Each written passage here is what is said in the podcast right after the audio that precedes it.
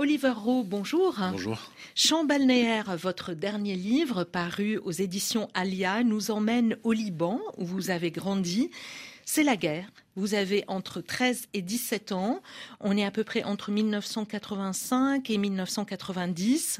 Qu'est-ce qu'elle représente? Elle représente les cinq euh, dernières années de la guerre. Euh, c'est celle dont je garde le plus de souvenirs. Et euh, j'ai mis beaucoup de temps à l'écrire parce que c'est c'était pas évident de, revenir sur cette période-là qui était euh, compliquée pour tous les Libanais qui l'ont vécu.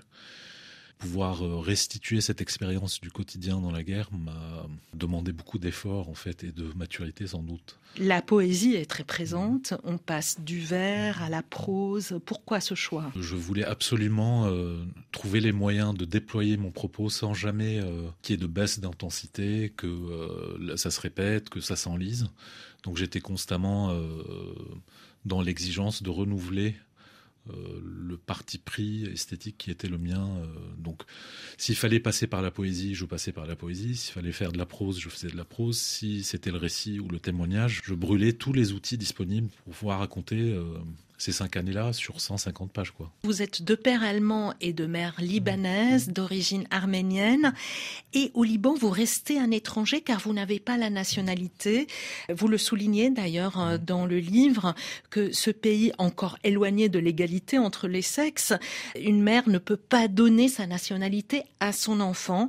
Vous y avez pourtant vécu la guerre, zoné avec des jeunes de votre âge à l'époque.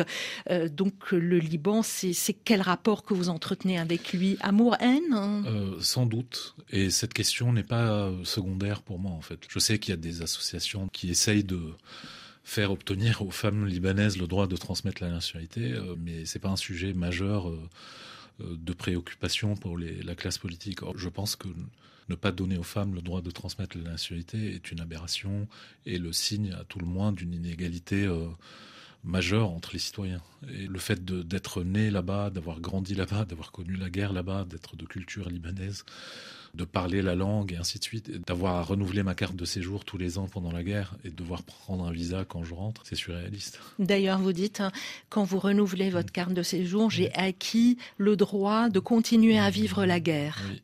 Et le liquide, c'est aussi un fil conducteur hein, dans, dans champ balnéaire. Il y a la mer, bien sûr, mais il y a aussi les égouts que vous guettez dans les toilettes et qui vous relient à votre appartement à Beyrouth. Il y a le sperme de l'adolescent en pleine poussée de testostérone. Et à un moment, vous dites cette phrase, l'eau ne meurt pas. C'est très beau, une sorte de lueur d'espoir.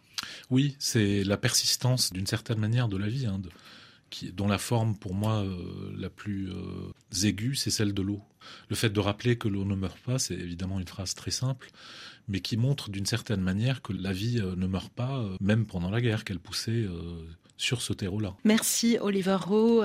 Je rappelle donc le titre de votre ouvrage Champ balnéaire, un très beau récit entre poésie et prose et témoignage qui est paru aux éditions Alia. Merci.